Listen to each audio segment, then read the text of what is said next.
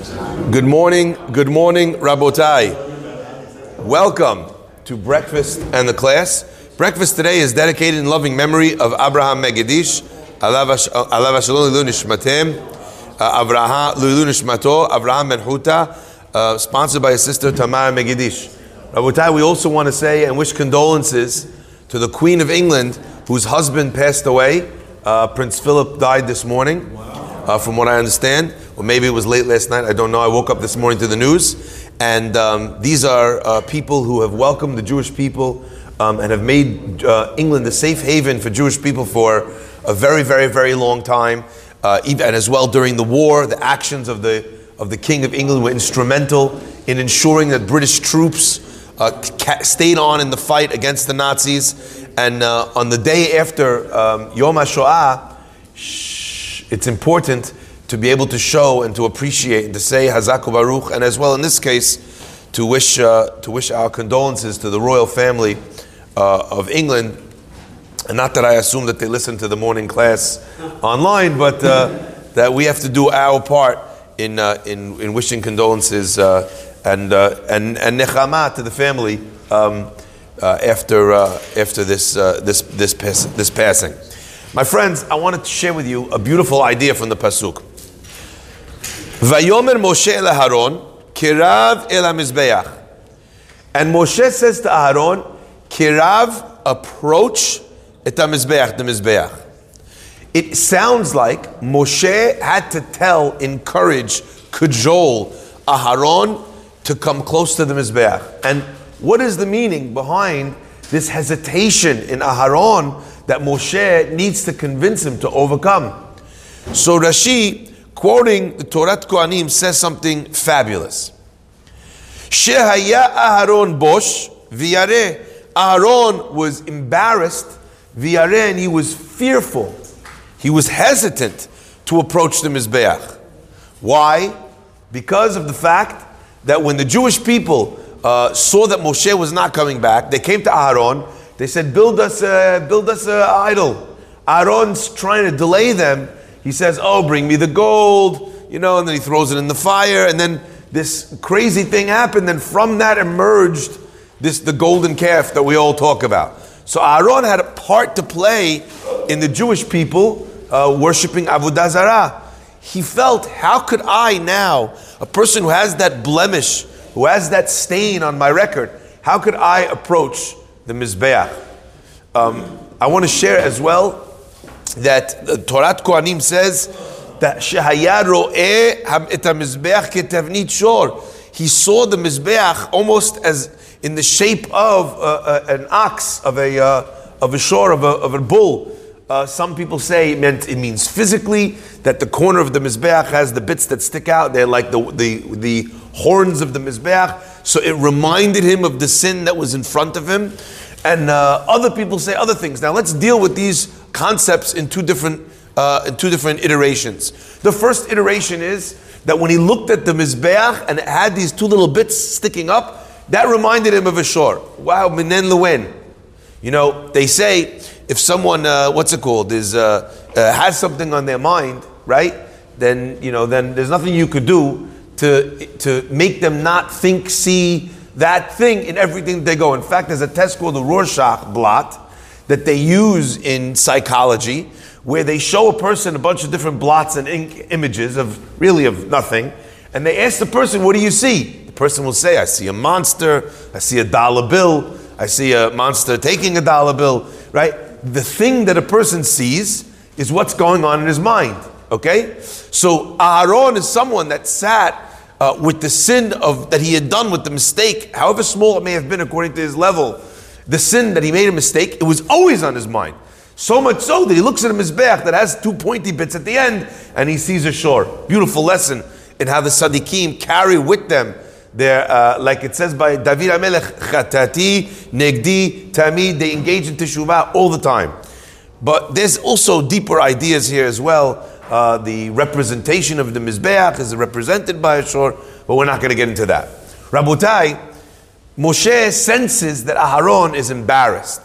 He feels, Mabi Sir, how could I be the one bringing the korbanot bringing the sacrifices. Two minutes ago, I had this whole embarrassing saga. It's this stain on my record. He, he was embarrassed.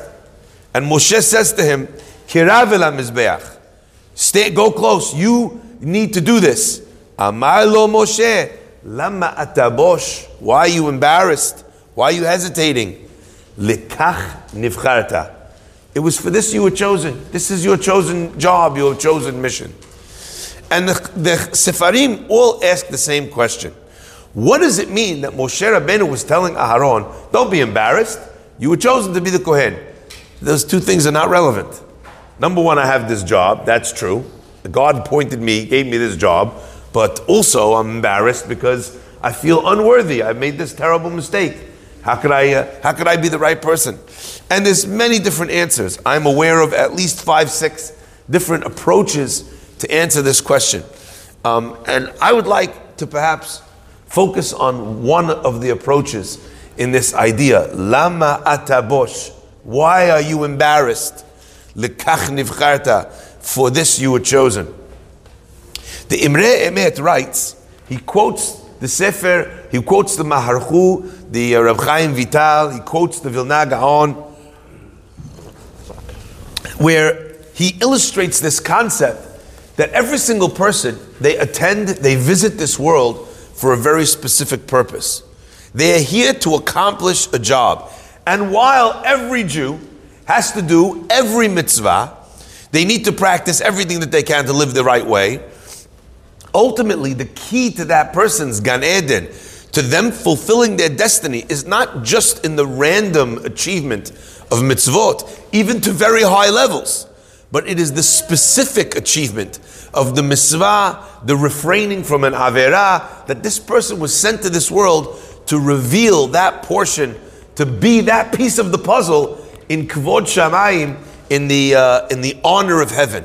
Okay, so the chachamim ask if I was sent to this world to achieve this one singular mission, that that's what I was supposed to do, and anything else that I that I do in my life is beautiful, but really isn't the point. Okay. It's kind of like booking the nicest hotel room and you spend all your time talking about the finishes, this lamp, these, these pillows, these blankets. Everything's great, but you don't have the key.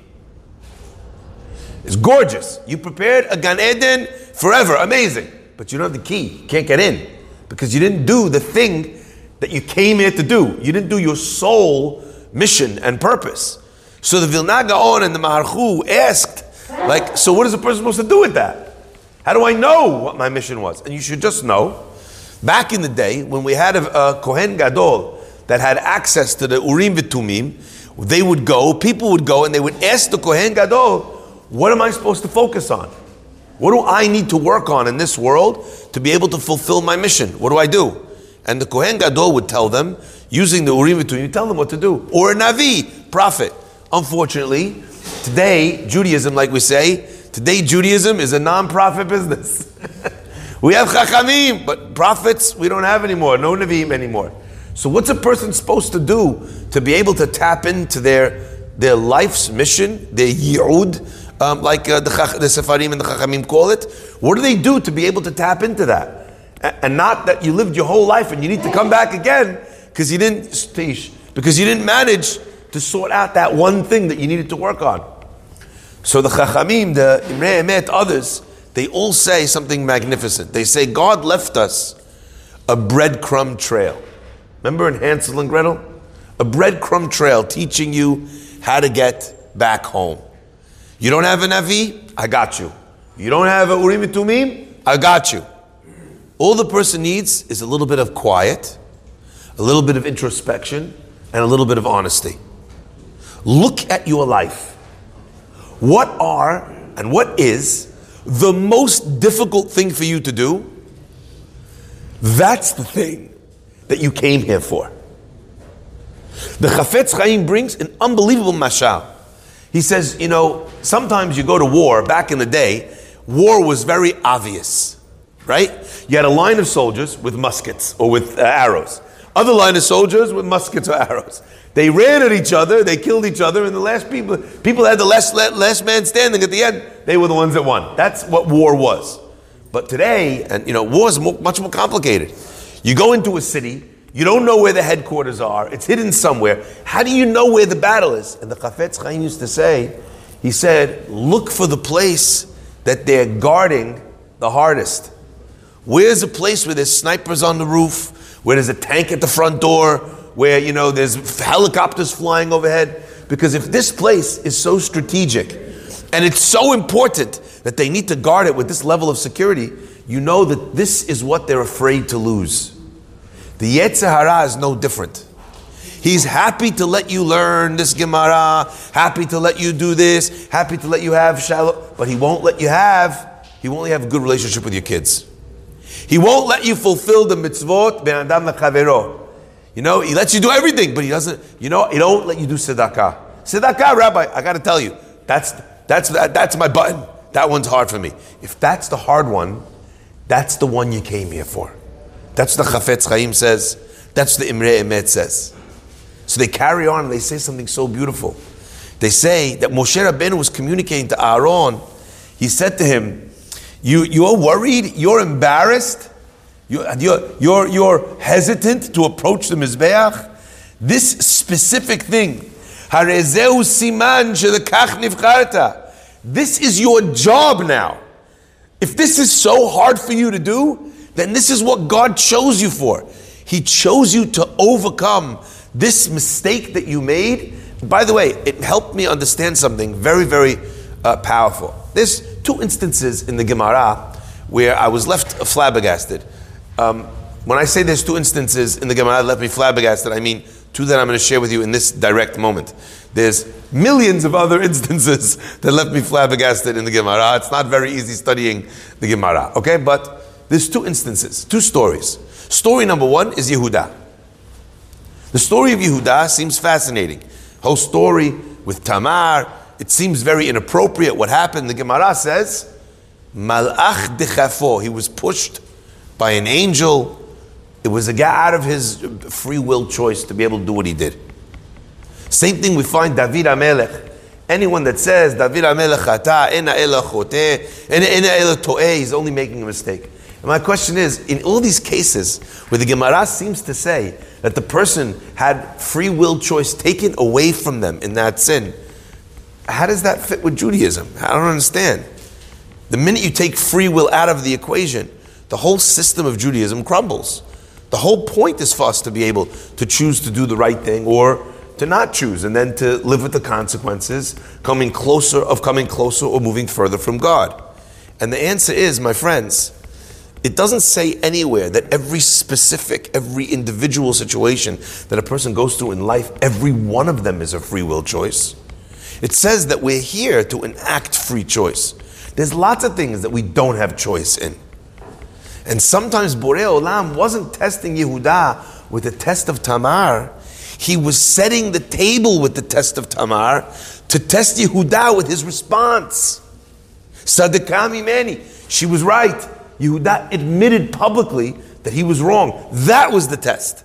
What was the test of David HaMelech if this wasn't a sin? The answer is, on, or on whatever level it was, it was. But the answer is, my friends, it was for David HaMelech to say, after being chastised by Natan HaNavi, to say, Chatati, I made a mistake. Unlike Shaul, who when Shaul made a mistake, what happened? He couldn't know, it's the people, metavatzon, I thought this, I thought that. Okay? So, Rabotai, this concept that the difficult, in fact, the most difficult things that we encounter in our lives, this is what you were made for, this is what you were born for, and everything else is in many ways there, the Yetzer Hara is there happy to distract you with all these other things. Even mitzvot, he doesn't mind losing that battle. Because if he loses this, this for him is the war. Clear? According to this, I understood the words of the Mishnah in a very different light. The words of the Mishnah go as follows. Rabbi Yochanan tells, tells he teaches, Im lamadeta Torah harbe, if you learned a lot of Torah, al tachzik tova la'atzmecha. Don't, uh, don't feel that great about yourself. Al tachzik tova la'atzmecha. Why? Interesting. Listen to the words now that we've said these words today so many times. Ki lekach notzarta. You were created for this. So you read the Mishnah, you think, okay, The- yeah, why are you being proud? This is what you got to do. But now we understand something very different. Im Torah harbe. This is my chidush. I hope it's emet. If you learned a lot of Torah, what does that tell you? That Torah learning for you is relatively easy. You learned Torah harbe. Im Torah harbe, al tova. Don't feel so great about that. Ki lekach notzarta. What does it mean that for this you were created? Not what it, it's not what we said before. Don't feel great about that because anyway, this is what you. Lekach notzarta it goes on the middle sentence. You learned a lot of Torah. Torah al tachzik tova la'atzmecha was the purpose of your creation. The purpose of your creation was to learn a lot, which was easy, and then to not feel so great about it, not to be so arrogant about it, to maintain humility. So in our brains, we think the job was learning, and I just have to make sure that I wasn't humble. But that's like an add on, an addendum to the main job, which was learning. And, and maybe now we're learning something very different. If, if that was easy, that wasn't the job. The arrogance was the test. The learning that was God making it easy for you, just setting the table so that you'd have a free will choice to make. Rabotai, the Yetzer Hara's greatest weapon is sleight of hand. The hand moves faster than the eye. He makes you think that the job is one thing and the job is really something else. You know, I remember once putting together a bike for one of my kids. And you know, they wanted they were going to come home in the end of the afternoon, you know, and they wanted it to be ready for them. So I'm trying to put it together very quickly. Baruch Hashem, you know, uh, uh, Jewish people were very blessed with a lot of things, carpentry and uh, putting things together and building things. Not necessarily one of them, right? Um, but I'm, I'm trying to I'm trying to get the bike together. I'm following the instructions. Anyway, I'm spending all this time putting the decals on the bike. You know, the little kind of strings coming out of the side of the thing. I got the bike looks beautiful. But it's getting closer and closer. And what I forget? I, forget I haven't yet put together the brakes. Beautiful kids' bike. That's going to get them killed. Yeah? Sometimes you get so caught up in the stickers, in the shiny, that you miss the whole point. So, Rabotai, if ever there was an important thing to do, it is to take stock of our lives and to ask ourselves it's true, I'm investing a lot of time, effort, energy, money into Judaism. Is it in the right part? Could you imagine after 120, you spent so much time in Torah and mitzvot, just not the bit that you needed to do? What a shame that would be. So, a little introspection, a little bit of quiet, and a little bit of honesty, and I think we can uncover the journey that we're supposed to be going on. You were chosen for this, to overcome this story. Ki lekach you were created for this. Each person is created for a different thing in this way. You know, there was once a baby camel that sat with its mother, and the baby camel says to the mother, she says, "I don't understand. Why do we have these uh, these hooves?" And the mother says, "Oh, because of the shifting sands and the dune, you know, in the, in the desert, you know, uh, you, you have uh, okay." Then he asks, you know, uh, the, the, the, you know, the, the, the, the, pause. He, then the, he asks, why, why do we have these humps on our back? And the, the, the, the mother says to the, um, to, the, to the child, she says, well, we have these humps because we have to travel long distances across the desert. There's no food, there's no water. So we store sustenance in these humps that when we can't eat, we can't drink, we could draw energy, we could draw um, koach, power from those things in these long journeys, you know, across the desert. Any more questions, my son, my daughter? And the, the baby, the baby camel says to the mother, "Yeah, and why is it that we have these long eyelashes?" And he says, "Well, in the sandstorms in the desert, you know, it's very difficult for the sand gets in the eye, so these lashes are long uh, in front of the eyes, so it can kind of attract and catch the dust before it gets to the actual eyes to bother us." And uh, and the, the baby, the baby, this young, this young camel is shaking its head, and the mother says, "Sweetheart, are there any other questions that you have?" And the, the, the camel says to its mother, "What the heck are we doing in a zoo in New Jersey?" you know, there are a lot of things that God creates an animal or a human with to be able to fulfill a specific mission. And there are many times that in that mission, a person finds themselves or takes themselves to a place where the most important elements of what and how they were created never even get used. What an incredible opportunity it is um, when we read about someone like Aharon who's hesitant to recognize that that hesitancy can only create clarity for us in our lives and a much greater chance of success of, uh, of hitting a grand slam in our own spiritual journeys on the face of this planet. Baruch Adonai Leolam. Amen.